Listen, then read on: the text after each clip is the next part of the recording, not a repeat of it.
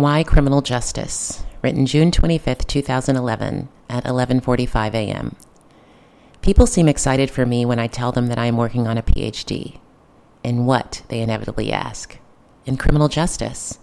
And then I get a confused face as if to say, why criminal justice? This is how it happened.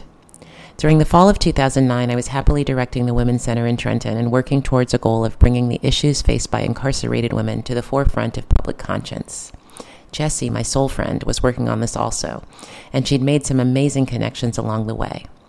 One day, she suggested that we go see a woman in Newark. She's done a lot of research on women and federal drug laws. She's concentrated on black women and crack cocaine in particular. She is the director of an urban policy think tank that's affiliated with Rutgers, the Cornwall Center, and I think we should meet her. I was happy to meet anyone who cared about the same things that we did, and Soul Friend had a history of introducing me to people who made prints on my life. So, taking these into consideration, I agreed to go. We found the Cornwall Center welcoming and warm, and it was not what I was expecting at all.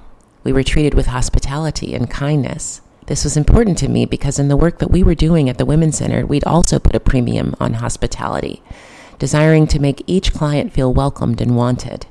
As visitors at Cornwall, they were treating us the same way.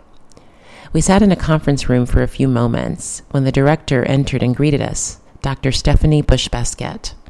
She had style. Her salt and pepper hair was cut asymmetrically, and she was wearing a Masuk suit. She was sharp. She was also friendly and warm, and she was smart and accomplished. During that first meeting, we talked about our work and hers. We talked about the potential of collaboration. Perhaps the Cornwall Center would do an evaluation of our work one day. And we talked about the larger issues of the criminal justice system in the United States. It was a nice meeting. And as soon as Jesse and I walked out the door, Soul Friend looked at me with a knowing face. She knew what I was feeling, that this was more than a meeting to me. I'd just had an encounter with my future. Here was a woman who'd taken a road less traveled, who'd entered a field where black women are few and yet black issues are many. She'd taken it by storm, bringing attention to issues of inequality around black women and federal crack laws, and she'd done it with style. She was an attorney, She'd, she'd served in the state legislature in New Jersey and as commissioner of, the commissioner of the Department of Community Affairs. And after all of that, she'd gone back to Rutgers to get her PhD in criminal justice, and she was now the director of the Cornwall Center. She was bad, and I wanted to be just like her. Having been completely inspired by that one meeting, I began to work on a PhD application to Rutgers School of Criminal Justice. Our Women's Center was state funded, so the transition made sense to me. Rutgers has a history of doing the type of research that shapes state policies in New Jersey. I'd been thinking for a long time that the language that defined what our program was supposed to do for women was too narrow. The state wanted us to find women jobs, but it seemed to ignore the myriad of other socioeconomic issues faced by poor women in our community. I convinced myself that if I got this degree, then I would be credentialed to join policy shaping conversations in a meaningful way. So I opened an application to Rutgers that fall, and then I let it sit there. During the winter months, I lost momentum around going back to school. I was comfortable where I was and totally committed to the Women's Center. Every once in a while, I would think about the application that I'd left sitting online, but then I would talk myself out of completing it. That is until one fateful day in March. It was mid March when I was sitting in a meeting at the Department of Community Affairs with the directors of all of the urban and Hispanic women's centers across the state of New Jersey.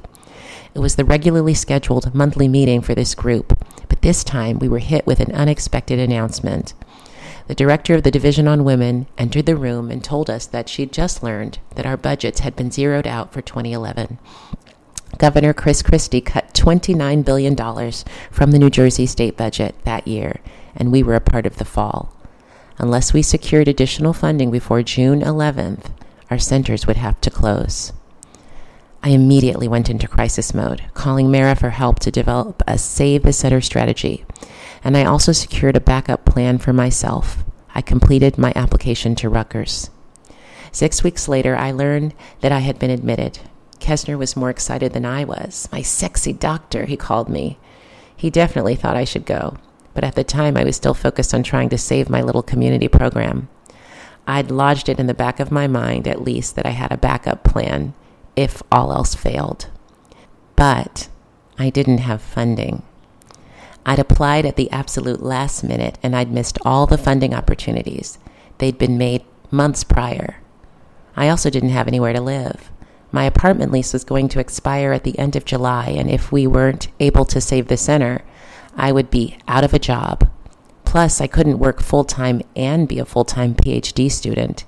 Would I have to live in a dorm? Dorm living never really worked well for me. Plus, I didn't really feel like going back to school. But then on June 9th, Kesner died. That morning, Dr. Stephanie Bush Baskette had invited me to be a morning panelist at a day long conference at Rutgers on women in the criminal justice system.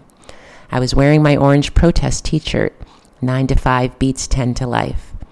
It was a good morning, and when I arrived at Kesner's house around 4 p.m. that afternoon, I found him dead. And you know the rest. I shut down. I couldn't do another thing. I wouldn't do another thing. I was pissed off, heartbroken, and nothing that I cared about seemed to matter anymore.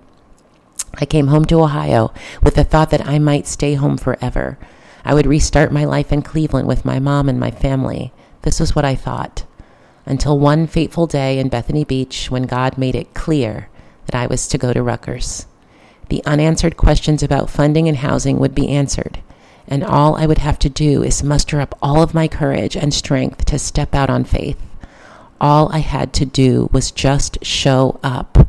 God would do the rest. So, why criminal justice? Because God said so. Trust me, one day it will all make sense.